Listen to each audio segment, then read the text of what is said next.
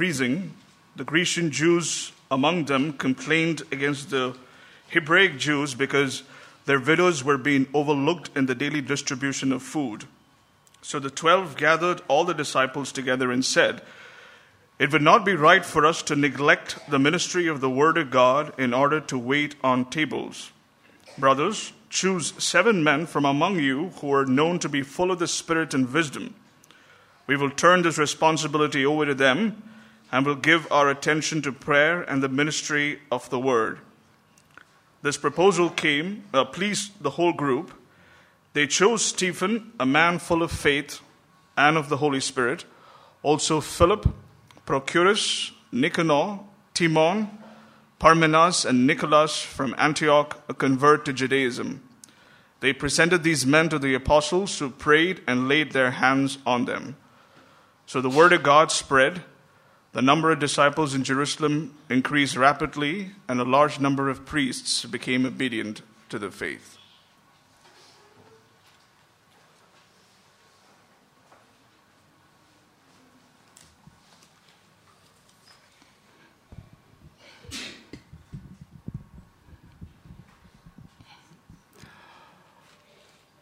May the Lord's name be honored and exalted amidst us this morning. It's my joy and privilege to join you all in worshiping the Lord this morning. And uh, I thank the Lord for this assembly, for the way in which the Lord has been using this place, this gathering, to bless the lives of many young people. And uh, thank you also for the invitation that uh, the assembly ex- ex- extended to me uh, and also giving me this privilege to share from God's Word. One of the things that uh, came to my mind as uh, we opened our worship session this morning the brevity of life. Sometimes we don't realize that. Although we know it, we don't realize it. Our life on this earth is very, very short. And uh, that songwriter has beautifully captured that. It's just a moment. Now, some of us, we may outlive others. We may live longer lives than others, maybe 80s or 90s or 100 or even beyond that. But then when we compare our life on this earth with eternity that we will possess, this is very, very short. Not even a speck. And one of the analogies that uh, New Testament writers have used about this shortness or brevity of life is we are all like pilgrims, sojourners. We travel towards that eternal city. Now, this being the case, I think it is very important for all of us to ask ourselves very often how best can we live this short pilgrim life? How best can we use our short pilgrim life on this earth? Now, this is a question I believe that all of us, irrespective of our ages, irrespective of what we are doing right now with our livelihood, we need to keep asking ourselves okay, one more day in my life is over, I'm getting closer and closer, and then how best can I live this short life? Now, this is how I believe the best way to live a short earthly pilgrim like life is to become a channel of blessing to other people. Now, I don't think there is any other better way to spend this short life. Becoming a channel of blessing wherever God has placed us, wherever God takes us. Now, there are different ways that we can be blessing to others. We can be a blessing to other people's lives through our words.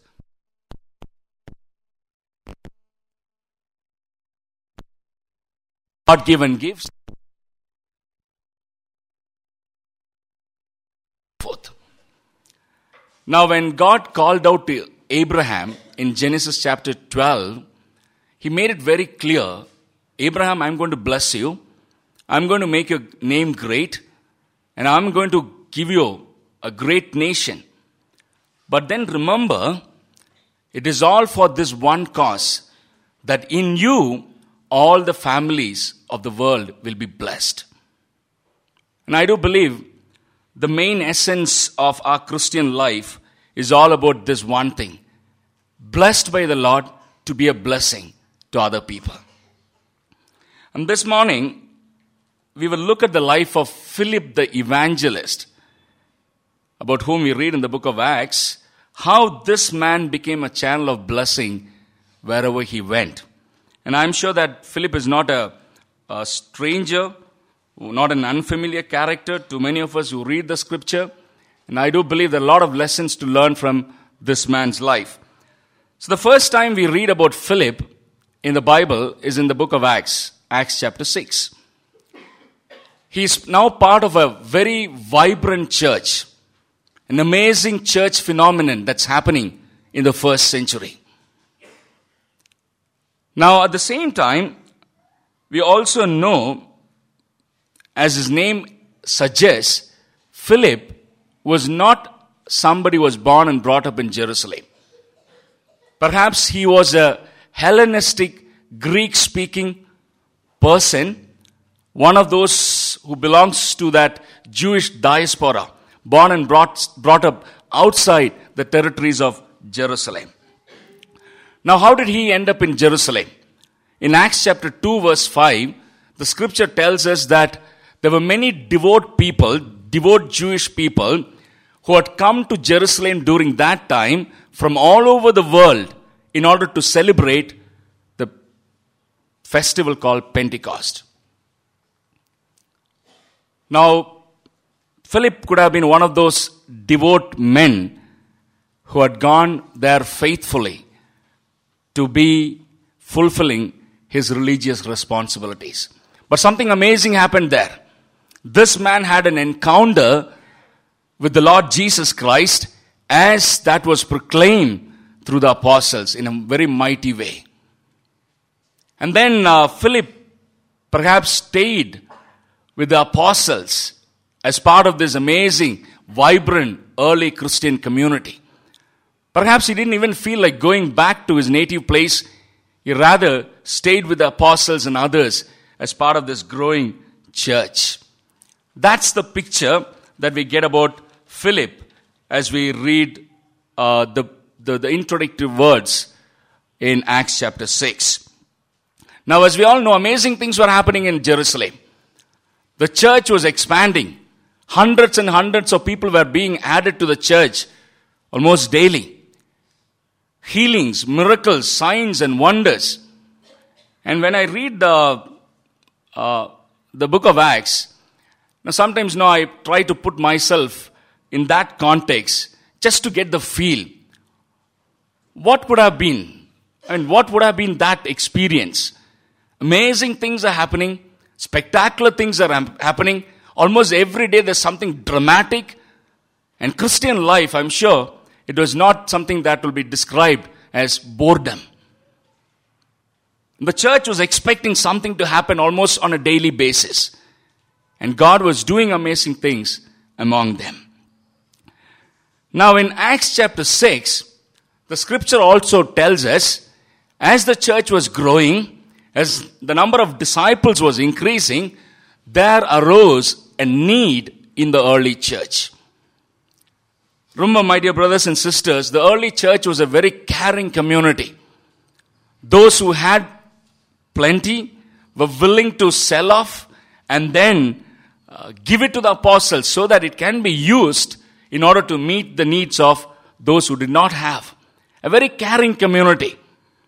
And the church had this free food distribution program. And then the, the scripture tells us in Acts chapter 6, in the first few verses, what was the issue? There arose a problem or a crisis, and I want to put this word into that context here there arose a need in the early church.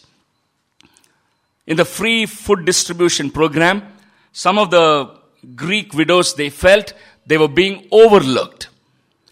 Perhaps it was an administrative issue. rather than being a, a moral issue that these, these guys were intentionally neglected, the scripture uses the word they were overlooked. So perhaps it was an administrative issue.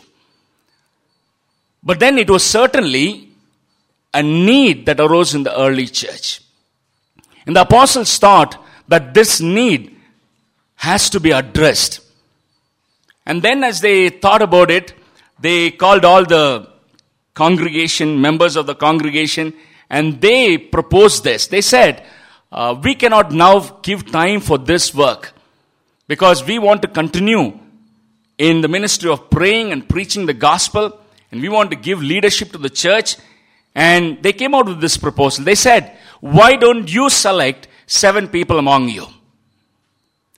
But the apostles set the criteria clearly. They said, When you look for people among you, see to that you choose men who are full of wisdom and full of the Holy Spirit. Men who have knowledge how to handle it and also people who are controlled by the Holy Spirit. Now I want you to just imagine this in your mind. Now hundreds and thousands of people, how on earth will you select seven among them? You know what is so amazing here?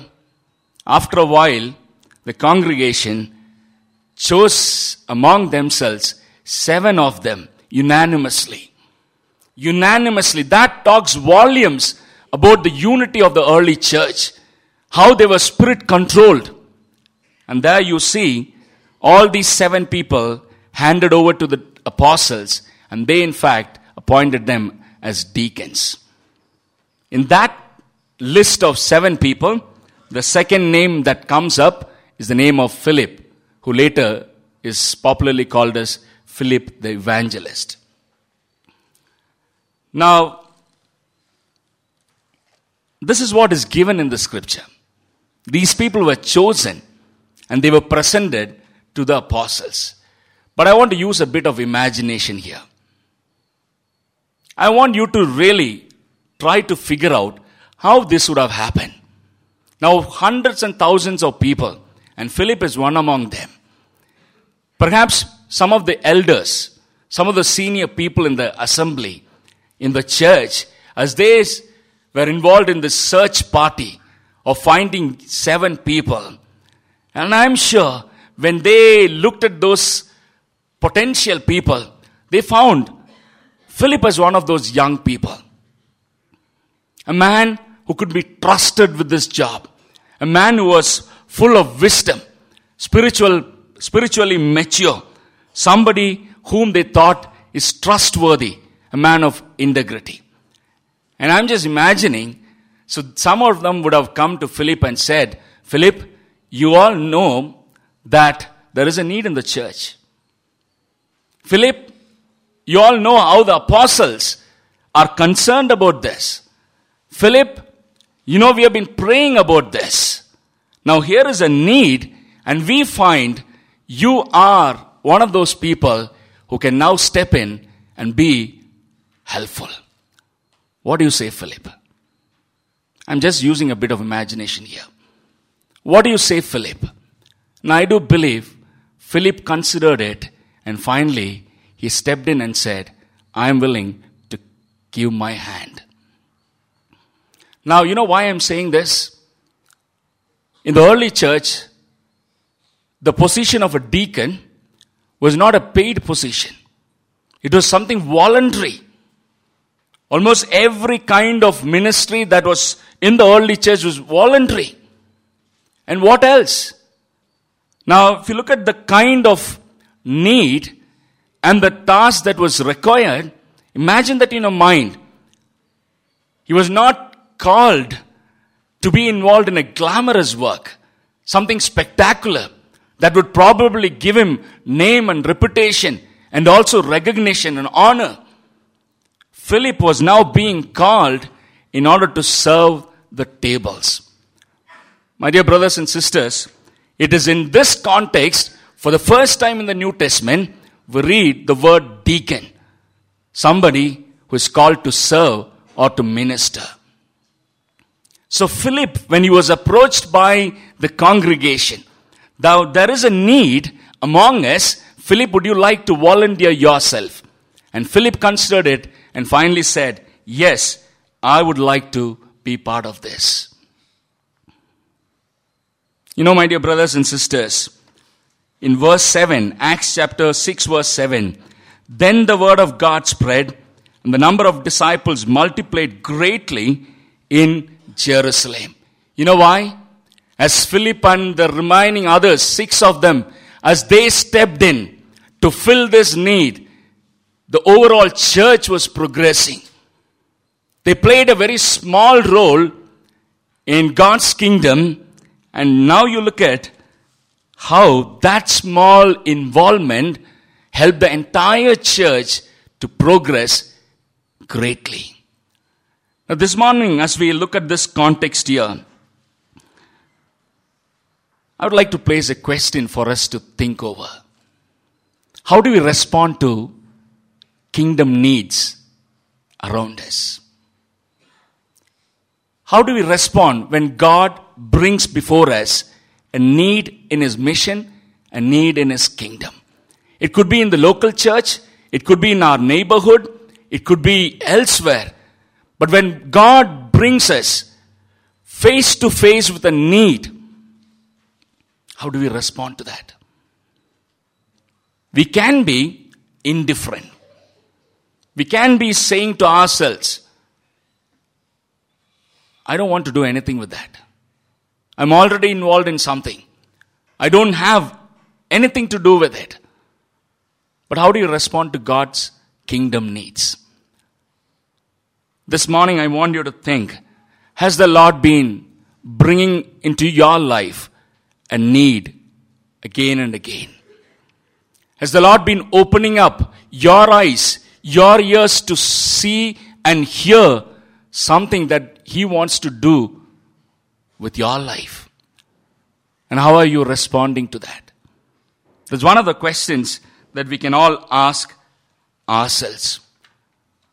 Now, sometimes now we have this weird notion about God's call upon our lives. Sometimes no, we all may wait for something supernatural to happen. A supernatural, dramatic revelation to come from God so that we understand that God is calling us to do something for Him. Of course, it happens. There are instances where the Lord dramatically revealed Himself. Like in the case of Apostle Paul in Acts chapter 9. But more often, my dear brothers and sisters, let me say, God just comes to us and exposes a need in front of us.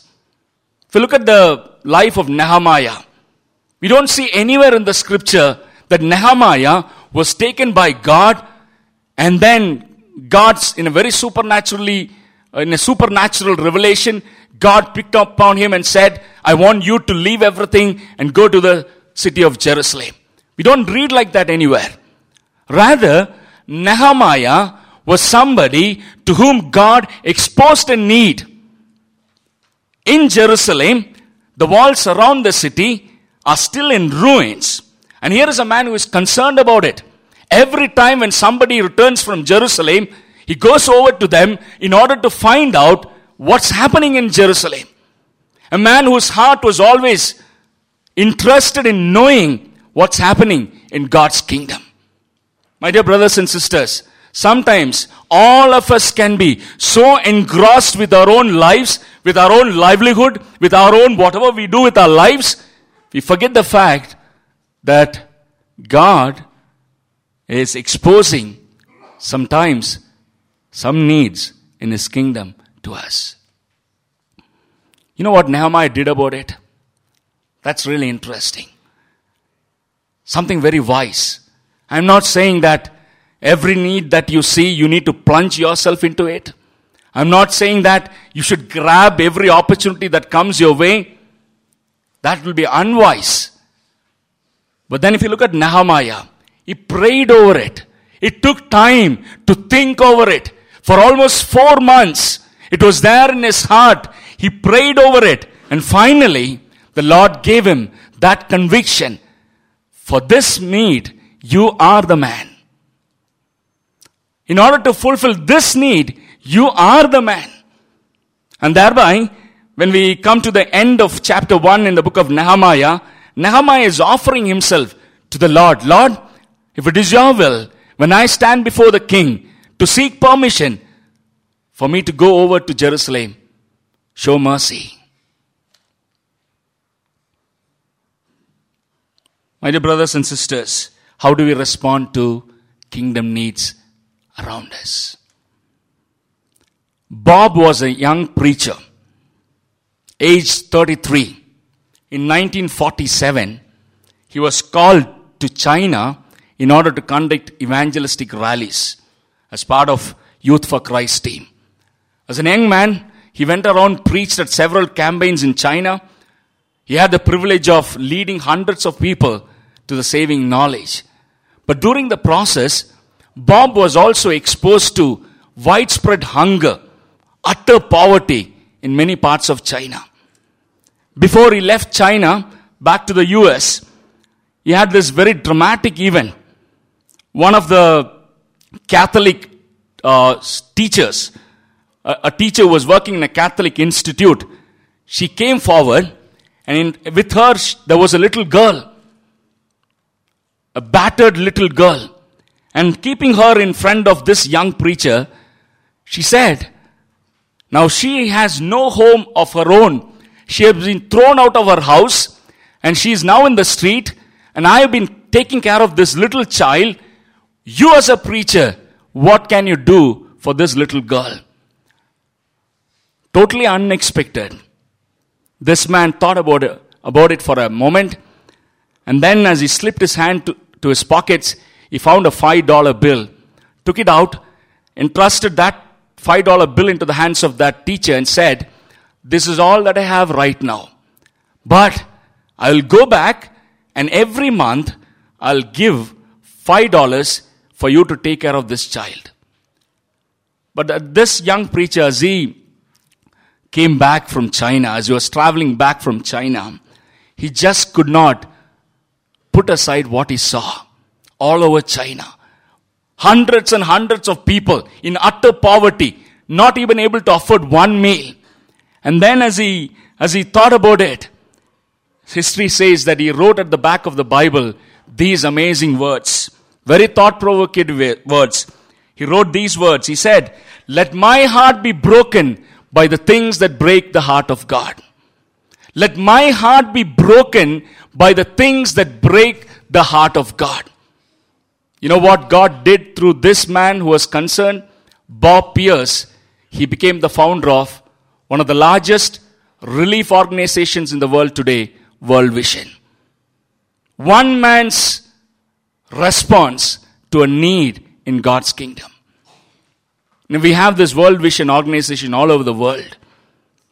And it all emerged out of one man responding to something that the Lord showed in front of him. Now I am not saying that all of, will be, all of us will be called in order to do something so big or so amazing. But all of us can. But all of us can.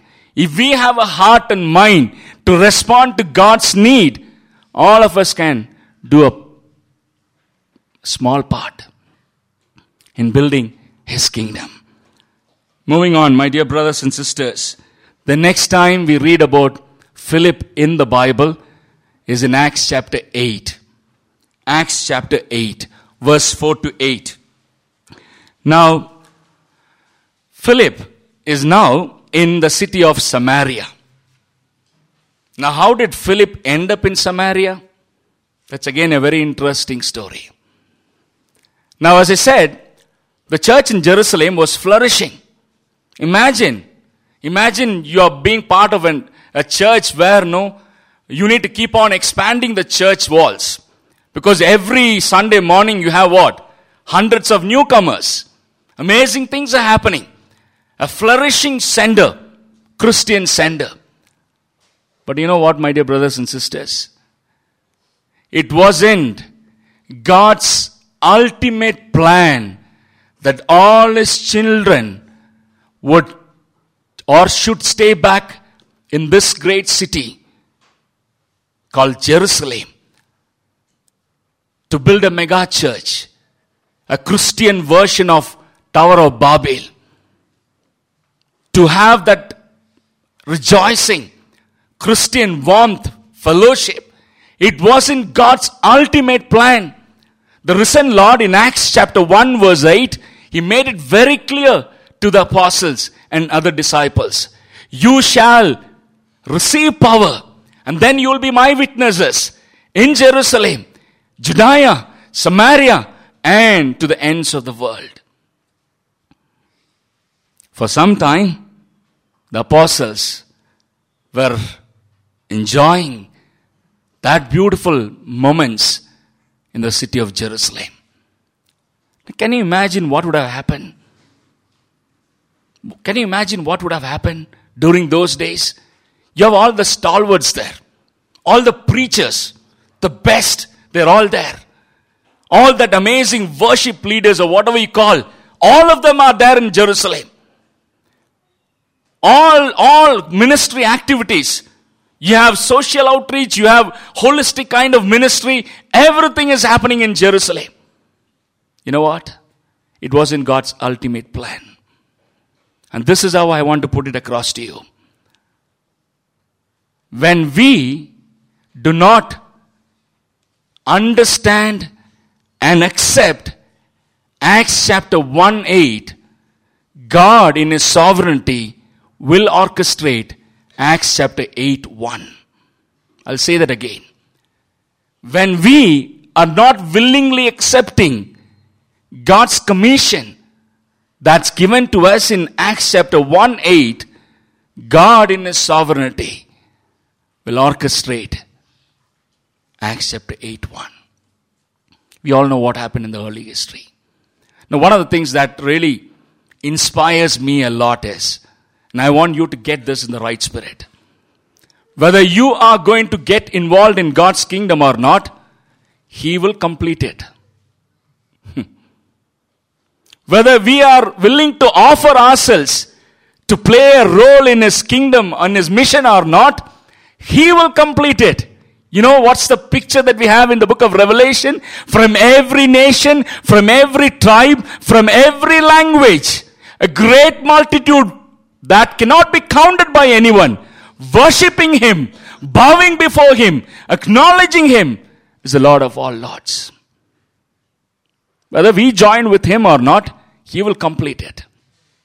So in the early church, when they were not willing to move out, God orchestrated things in their lives so that they were now forced to move out of Jerusalem. The scripture says, except the apostles. Now that's a very interesting note. Now I do believe it was not only the apostles, the 12 who stayed back in Jerusalem, all those Jewish Christians who were born and brought up in Jerusalem. The Hellenistic Jews, the men who had come from different parts of the world and had become part of this early church, they were now forced to move out of Jerusalem. And as they spread out, very interestingly, Philip chose the city of Samaria. It was a conscious choice.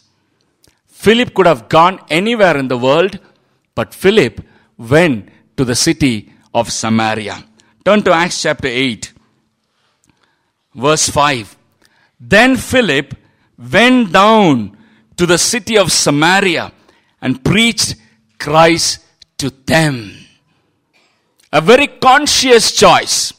He went down to the city of Samaria and preached to those people who lived there. Now, I'm sure that we all know what kind of relationship existed between the Jewish people and the Samaritans. We all know that. For a religious Jew, the Samaritans were almost like untouchables. For the religious Jews, the Samarit, the place called Samaria was a don't go zone. Wherever you go, don't get closer to the city of Samaria. That was the times.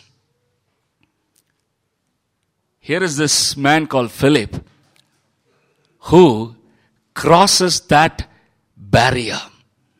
Who crosses that barrier consciously is now moving out of this Jewish culture into the Samaritan culture. A culture that was considered inferior by the Jewish people. He takes the mantle upon himself. If nobody is willing to go to Samaria, let me go.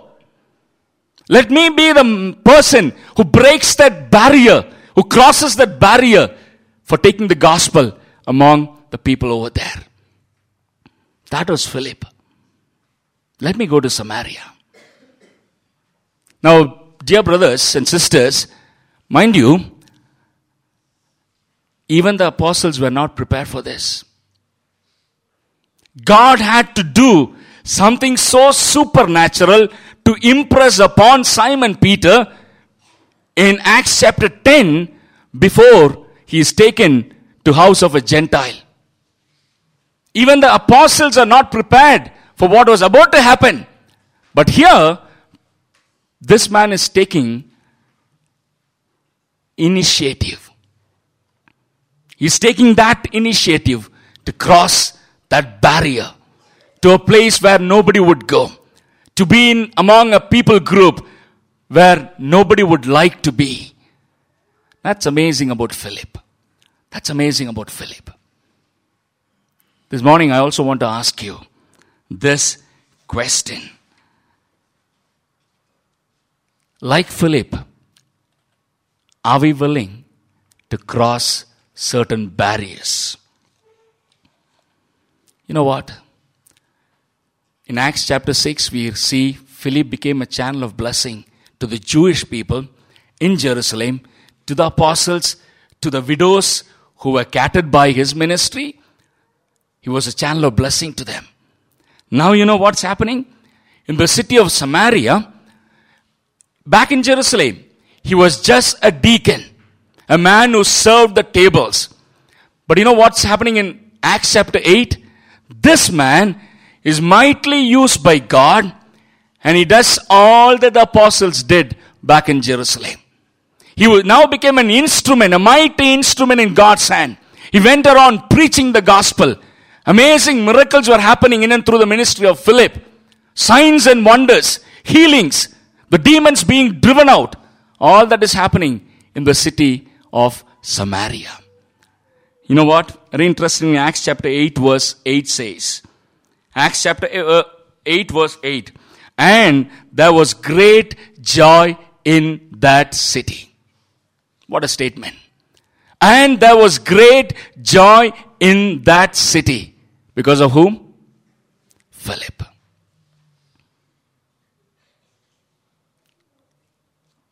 There's an organization called New Tribes Mission. It's a, it's a mission agency that works or sends or trains people for cross cultural missions, especially among tribes. And uh, one of the missionary couples who were sent by this group, they were from the US.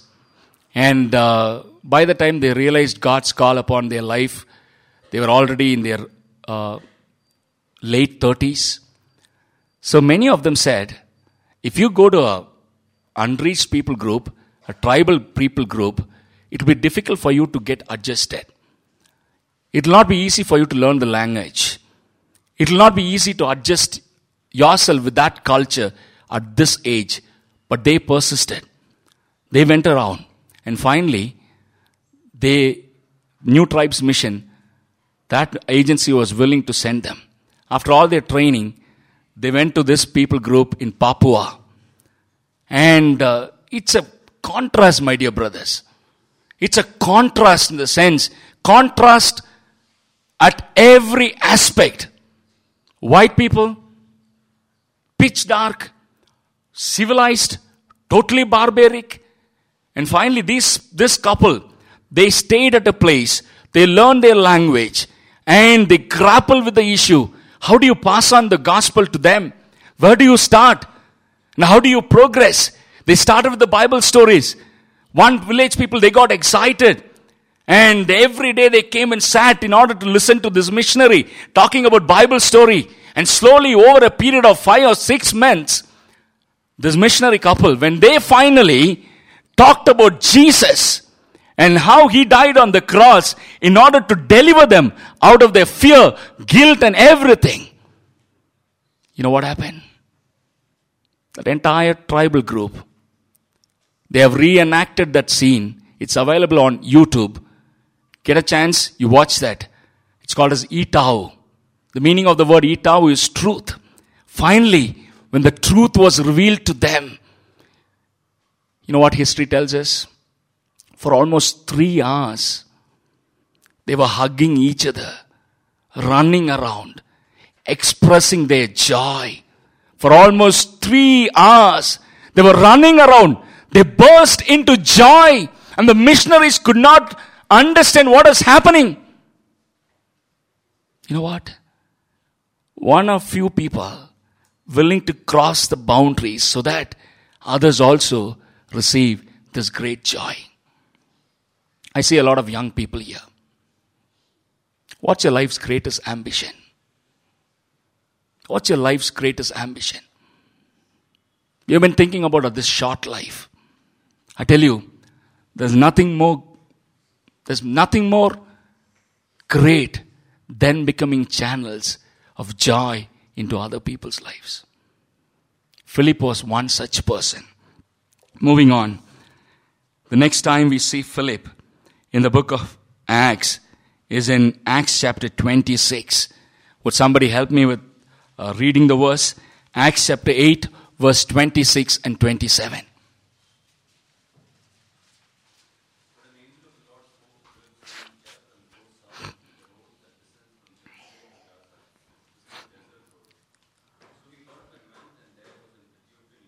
Okay, thank you.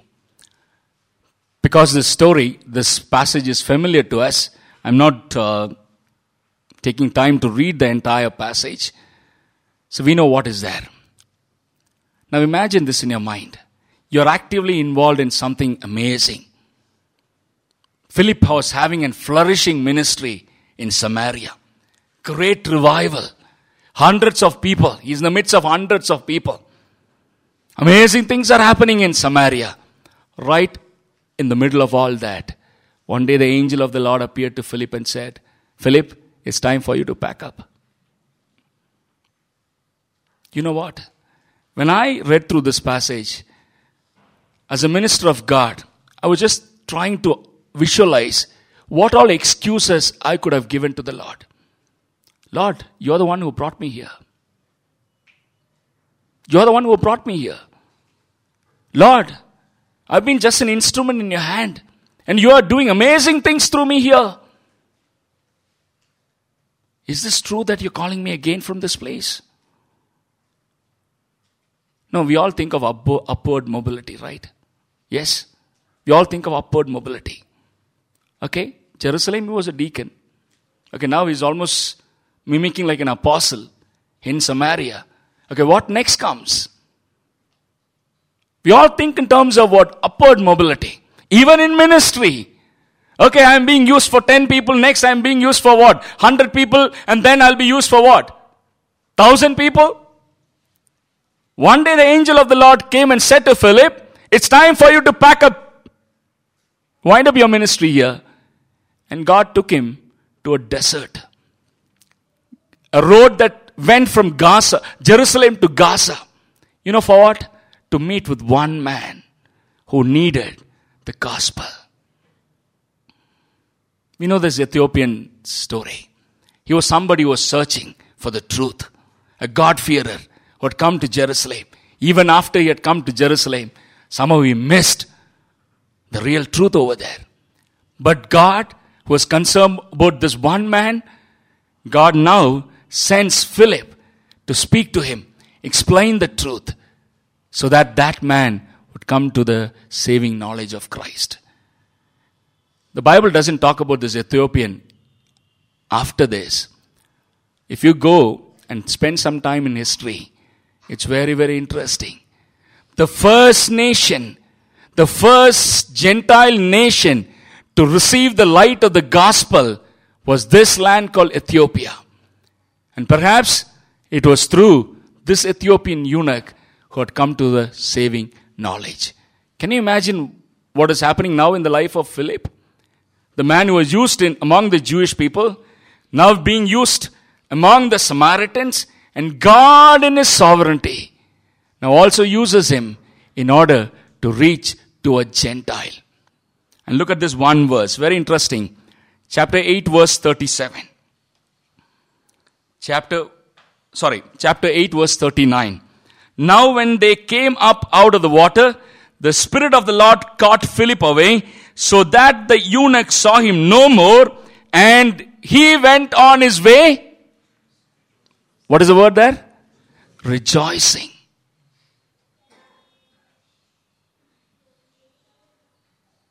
Never ever underestimate the simple ministries, the simple involvement that God gives us in His kingdom. Because we may never ever know. One of the things you know that always inspires me is like, I mean, sometimes you know we try to quantify and measure our work, right? Through numbers and all that. But who knows? It may be one person whom we led him or led her to the Lord. But who knows? Sometimes we may not even have the time to know what happened to that person or how God used that person. That's why I very strongly believe one of those surprises when we stand on the other side would be people who would come and say, Brother, do you realize? Do you realize that you took time to share the gospel with me? Do you realize that you took your time to come away and meet with me in my time of need? Philip was one such person. Now, the question I want to place before us this morning, as we look at this context in Philip's life, is are we flexible? Are we really flexible? Flexible to the Lord to move us around. You know what is our default nature? You know what is our default nature? To settle down. That's our default nature. You want to quickly earn, quickly settle down. But you know what? This goes against our default nature. Now, to be flexible before God. I'm not saying that everybody should go around all the time. That's not the point. Sometimes we may be going around because of our own what? Indecisive nature or because of our own temperamental weaknesses. But here we're talking about a clear cut leading of the Lord. Are we willing to be flexible before Him? Now, one of those songs, I don't know how many of us will really have the guts to honestly sing this song. And the song goes like this Shepherd of my soul, I give you full control. Wherever you may lead, I will follow. I have made a choice to listen to your voice. Wherever you may lead, I will go. Can we sing this song almost every day in our lives? That's very risky. It's almost like a gamble, right? You know what's happening with the demonetization gamble going on, right? This is life's gamble. Every day telling the Lord, Lord, you are the shepherd of my soul. And I'm willing to go wherever you want me to go. Recently, I met a, a brother who has been working as a missionary in Nepal for about 15 years, Benny Charian. And then now he has established his ministry, the ministry over there. Many congregations have been formed.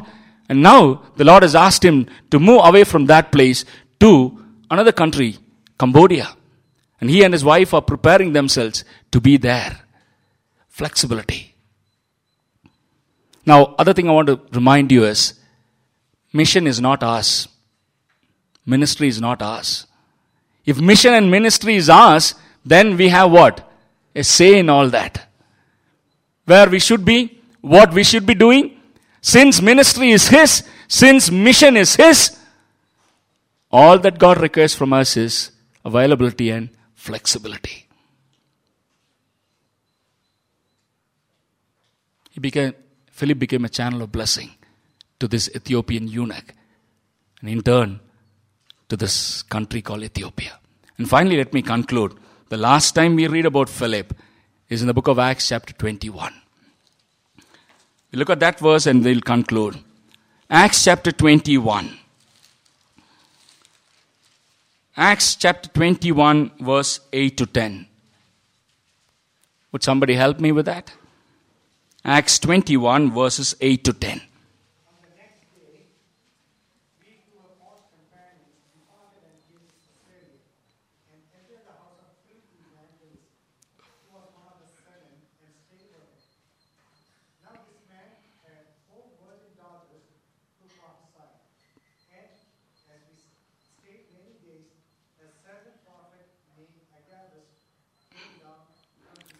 Okay, this account that we have in the 21st chapter happened in Philip's life after several, several years from the last time we see in the book of Acts.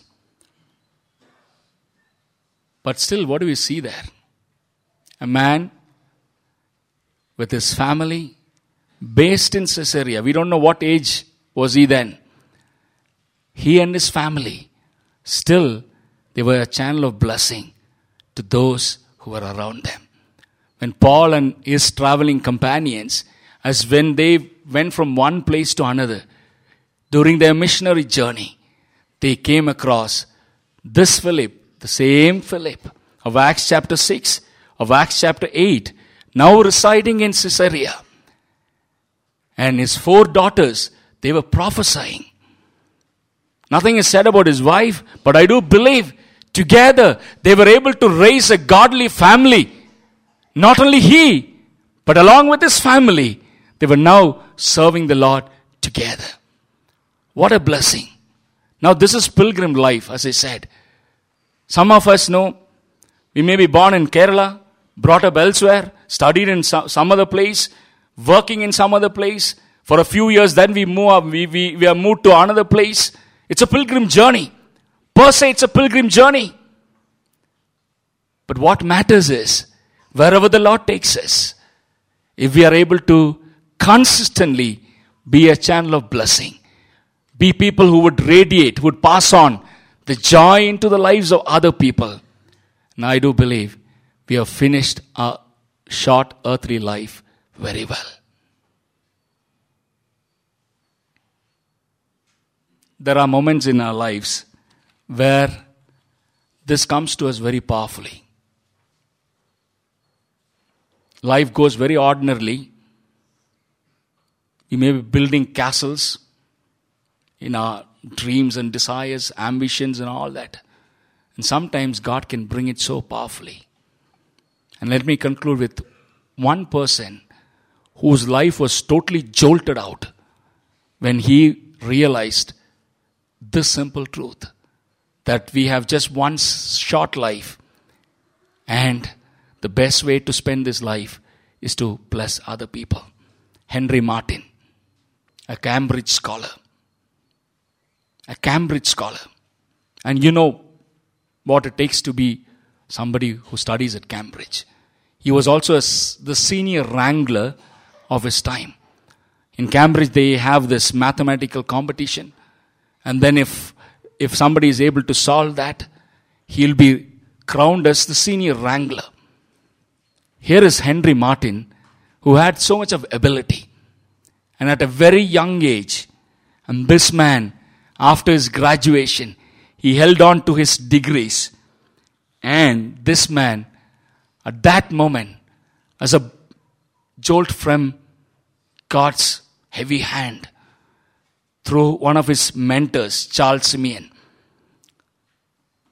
He came to realize, Henry Martyn came to realize that I have wasted my life hitherto.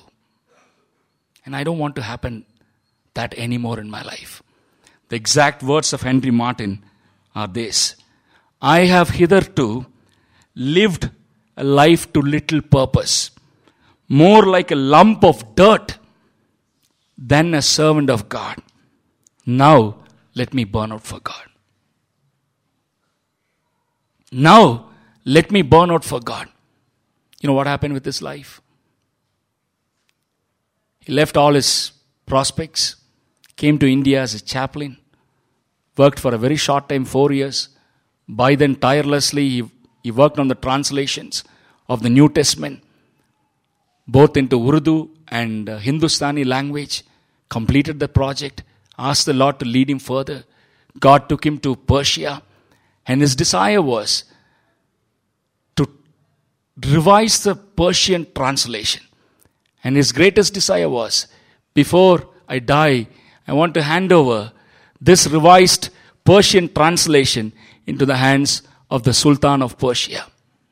A man who worked tirelessly. There were many people who said, if you work like this, you will burn out yourself. But he didn't, he never minded, he never thought about it.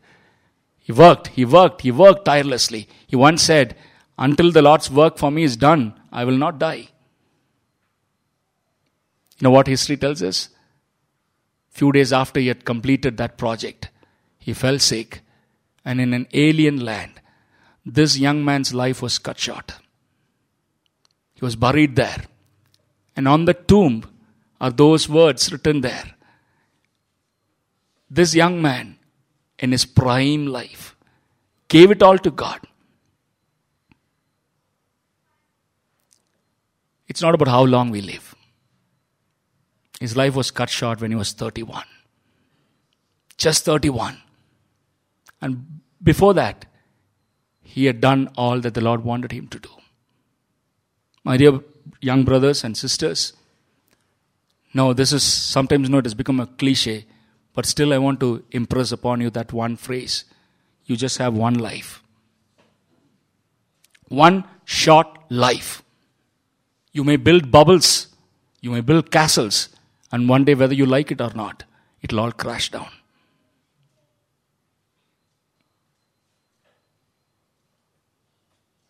I want to ask you, what is that you want to do with your life?